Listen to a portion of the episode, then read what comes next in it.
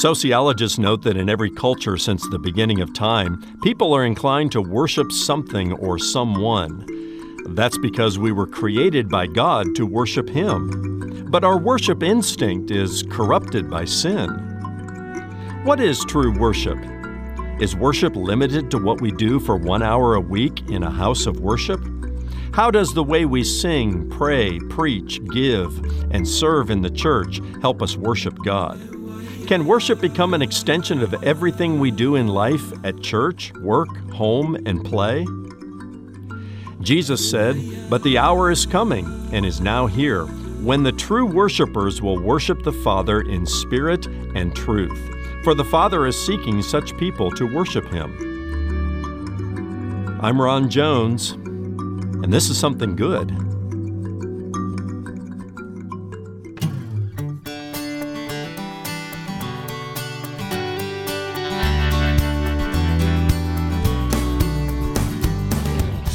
We were all created to worship.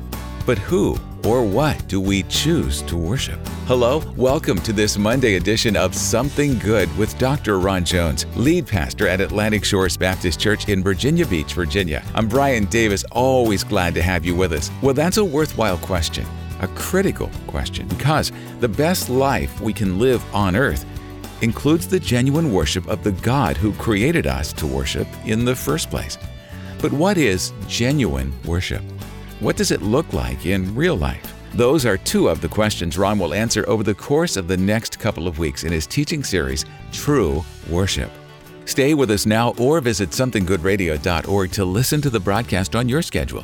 That's somethinggoodradio.org. And while you're there, check out Something Good Television, Something Good Courses, Something Good Travel, and the new Something Good Digital Library, where you can search for biblical answers to your questions from nearly 30 years of Ron's Bible teaching ministry.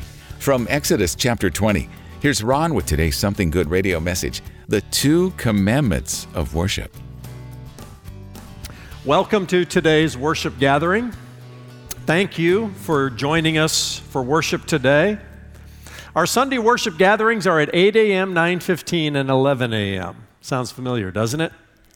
Uh, those are familiar kinds of phrases that we use in churches like ours. They're common expressions. We invite people to attend our worship gatherings, and we hope they do. We welcome anybody who wants to come and worship with us at Atlantic Shores Baptist Church. Our pastors, our ministry staff, our volunteers, we all put a lot of time and energy and resources into creating uh, worship gatherings and worship experiences that are worthwhile, and most importantly, ones that uh, treasure and value and honor God above all things. Why do we put such time and energy into something like this. I mean, the weekend worship experience, we say don't miss a weekend. Prioritize the gathering in a house of worship like this. Why do we do that? Well, in part because we were created to worship. Sociologists in every generation have noted that every culture since the beginning of time, human beings have been inclined to worship something or someone. It's not a cultural thing. It's a creation thing. We were, we were created to worship. There's a worship instinct in us. And that worship instinct is either going to be rightly pointed and rightly related to the one true God, as we'll find out in a moment, or it's, it's going to go off in any number of directions. What is true worship? That's the question we want to ask and answer in this series. Is worship limited to that thing we do one hour a week in a house of worship like Atlantic Shores Baptist Church? And even then, as Christians, how does the way we sing and pray and give and preach and serve, how does all that help us worship God? We're starting this series of messages called True Worship, and I, I, want us to explore what, what the Bible means by this and how we can become uh, better worshipers of God. As followers of Jesus Christ, we, we say we're here to worship Him. That word worship just flows right off our lips, doesn't it? It's an easy thing to say. I'm, I'm going to worship, you know? Rather than worship is the expression of everything I do in life. I thought I'd start with a definition this morning, a definition that we'll come back to several times. Uh, there are other definitions out there. This, this is one that I carved out weeks ago, months ago, when I was thinking through this series.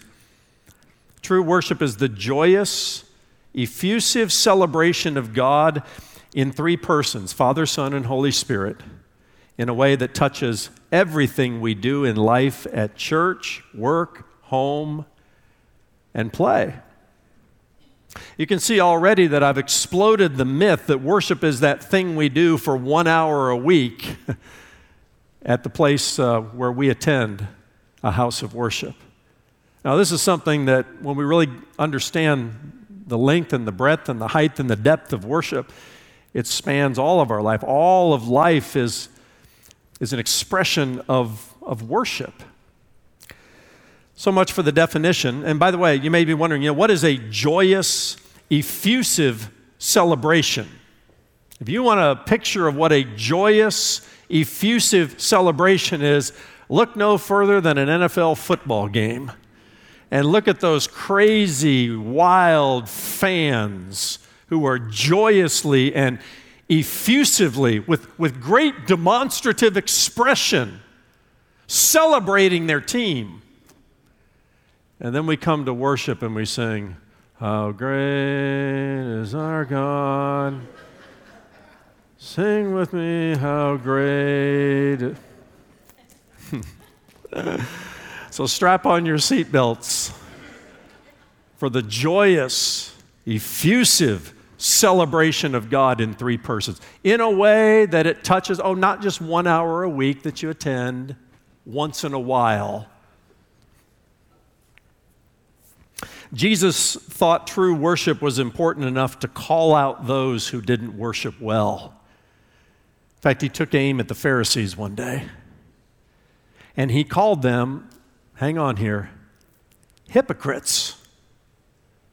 For the way their heart did not align to what came out of their mouth as an expression of worship. I'm in Matthew chapter 15 and verse 7. You hypocrites, Jesus said. And then he quotes from Isaiah.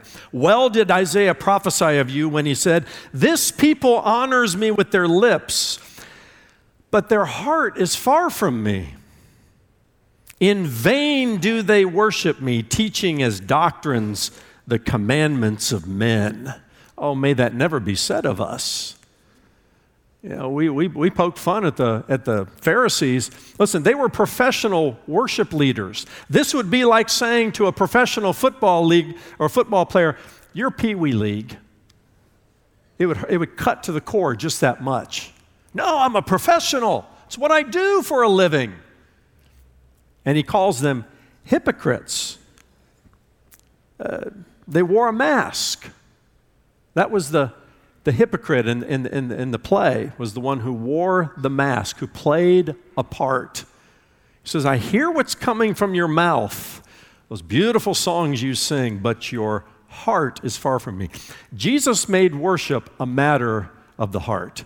Before it's ever a joyous, even effusive, and demonstratively expressive form of worship, it starts in the heart. And if Jesus were evaluating the Pharisees' worship on this day on a scale of 1 to 10, he'd give them a big fat zero. That's what he was saying to them. He says, In vain you worship with me. That word vain implies zero. It, it, it isn't worth anything, your worship. Because what comes out of your lips is, is, is not matching where your heart is, and your heart is far, far from God.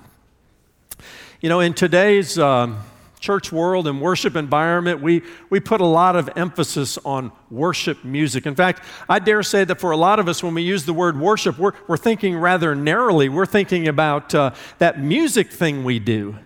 And in a lot of churches, they go to war about things related to worship the type of music, the style of music.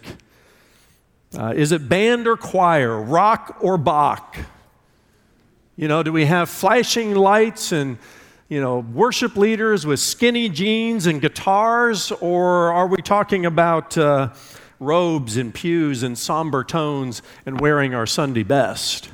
And when we de- uh, default into these kinds of arguments and these kinds of factions and wars, we have missed, have we not, the heart of worship. I don't care what the style is, I don't care what your music preference is.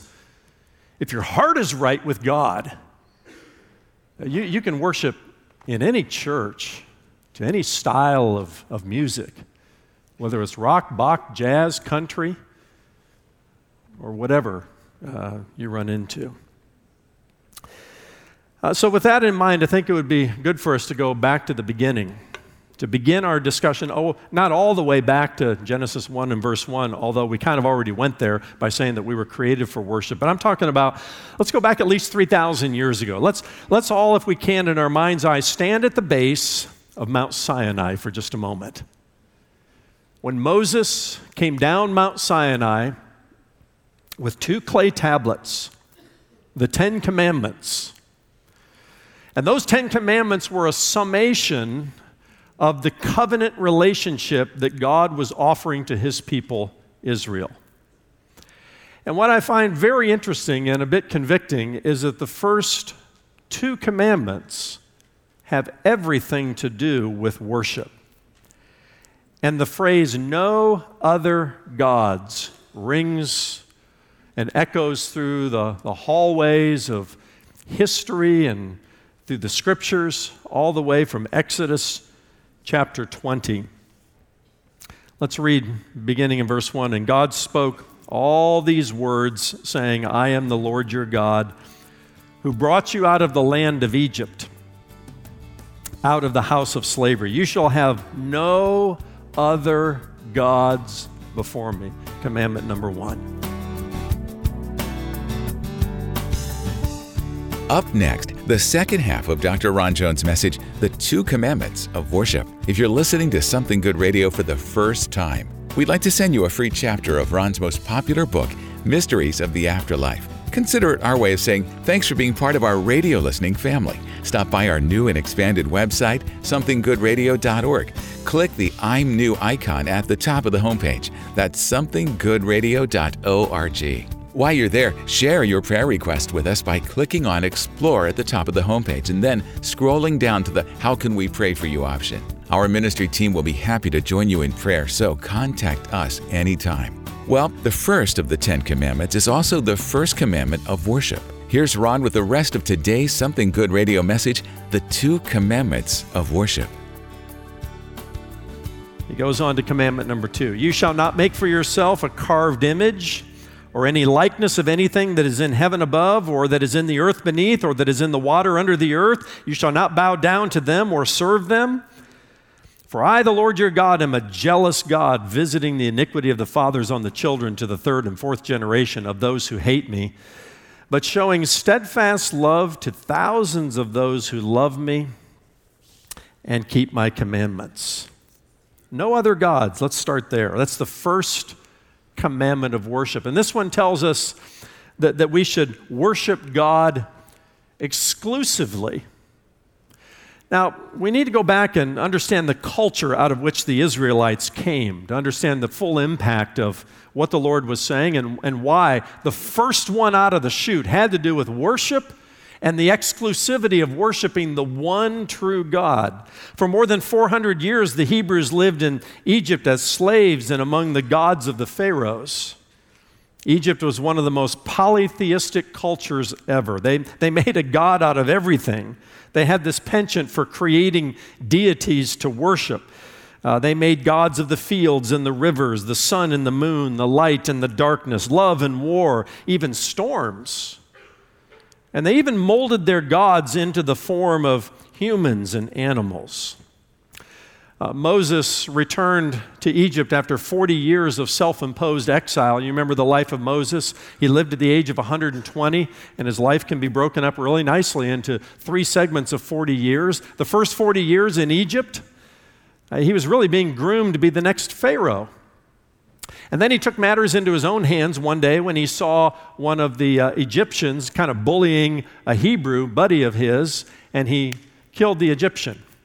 And when word got out, Moses panicked and he fled into the Midian desert. And for the next 40 years of his life, This guy who was trained in all the wisdom of Egypt, uh, went to the equivalent of a you know, Harvard education, groomed to be the next Pharaoh. He, he became a sheep herder on the backside of the desert for his now father in law.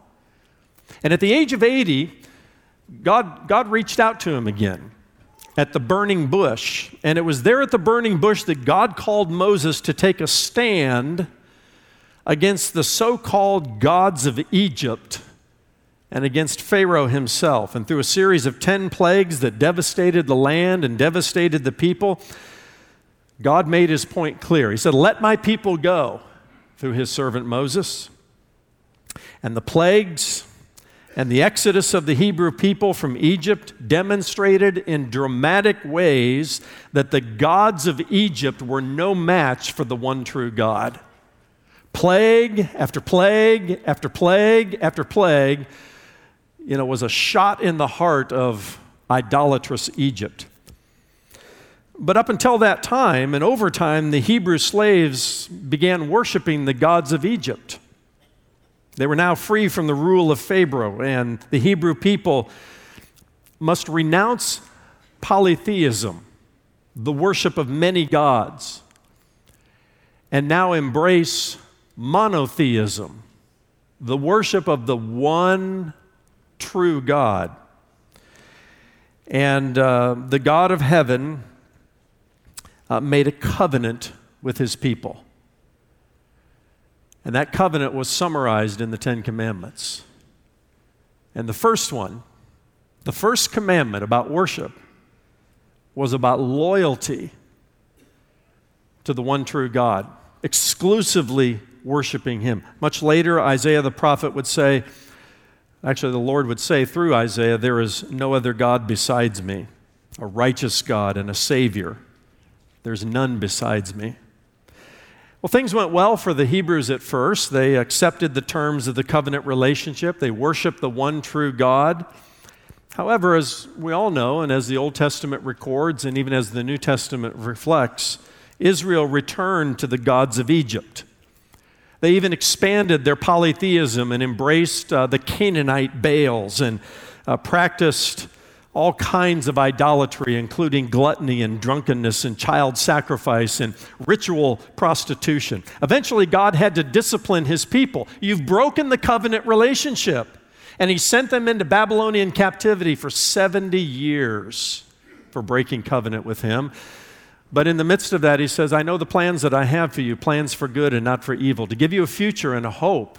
He wasn't giving up on his people, but you know, you're not maintaining the covenant agreement here. By the way, a biblical covenant works like this I keep my end of the bargain whether you keep your end of the bargain or not. It's not a contract God was signing with his people. No, he made a covenant with them. He is faithful to his covenant, and he was faithful and is still faithful to his chosen people, Israel. But they broke covenant with him and went back to their old ways, their idolatrous ways. By the way, the covenantal demands that God laid before the Hebrew people are not unlike, well, let's just say a marriage covenant.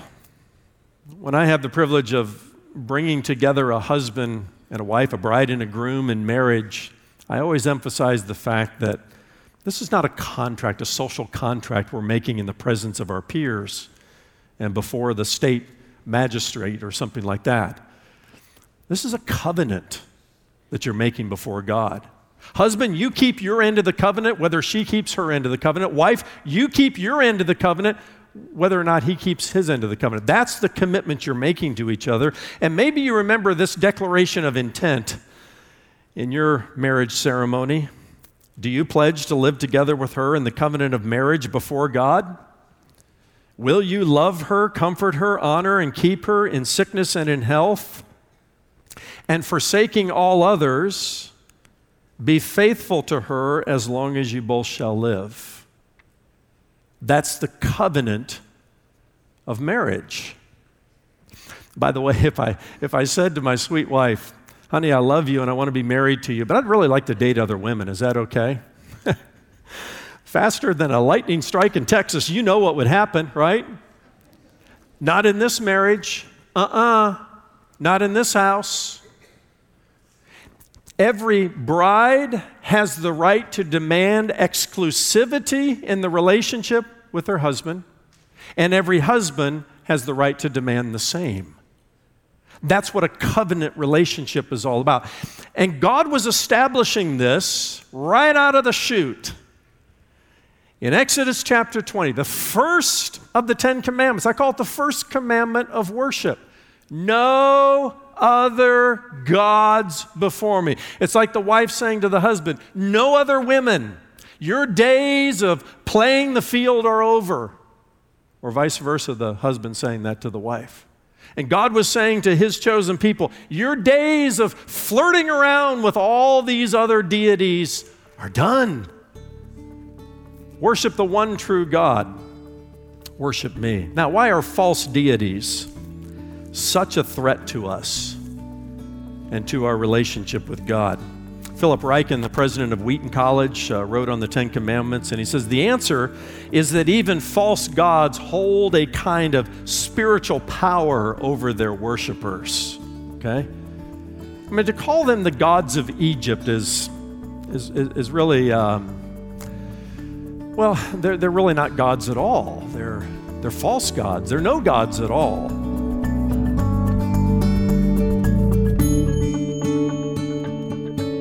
How are you doing in your worship life? As Joshua said, Choose you this day whom you will serve. As for me and my house, we will serve the Lord. Thanks for being here with us for Ron's message, The Two Commandments of Worship. And if you missed part of today's teaching, or if you'd like to hear it again, visit somethinggoodradio.org to listen on demand. That's somethinggoodradio.org. Hello, friend. I'm Ron Jones of Something Good Radio. If you've been with us for a while, if you're a regular listener and God is using this broadcast in your life, I want to speak directly to you. When you first tuned in or streamed something good, did you know that other people paid to air that program? We call them our ministry partners. They have people just like you in mind when they donate monthly to something good, which is a 100% listener supported ministry. Now that you're a regular listener, Will you do the same? Will you help us share something good with someone else? We created the 828 Club for people who choose to partner with this ministry through prayer and monthly financial support. It's based on Romans 8:28, which in the message says, "Every detail in our lives of love for God is worked into something good." I'm asking you to prayerfully consider joining the 828 Club today by giving $28 or more per month to share something good with someone else. And when you do, we'll send you some resources to help you grow in your relationship with God. It's our way of saying thanks for your partnership in this gospel ministry. So please join the 828 Club today. Here's Brian with all the details.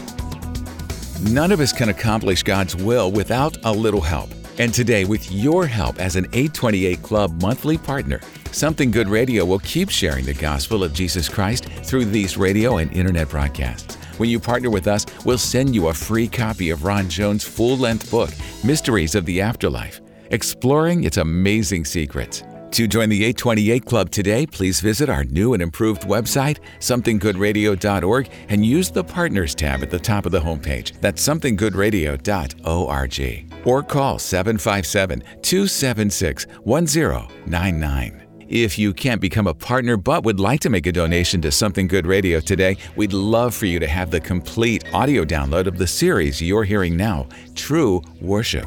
That's True Worship, our gift to you by request for your gift to Something Good Radio. Make a donation online at somethinggoodradio.org or you can mail your gift to us, P.O. Box 6245, Virginia Beach, Virginia 23456. And you can also call our offices at 757 276 1099. Now, those, are just two things you could meditate on and kind of, uh, you know, go deeper on as to who God is. He's telling them, listen, don't worship me in response to your own wild imaginations of who you want me to be. Worship me in terms of how I've revealed myself to you. And then he just drops in little nuggets of revelation. I'm a jealous God. I'll always protect that's why I have these covenant terms to protect, to protect our relationship and to protect you. That's tomorrow in part two of Dr. Ron Jones' message, The Two Commandments of Worship. Join us then for Something Good.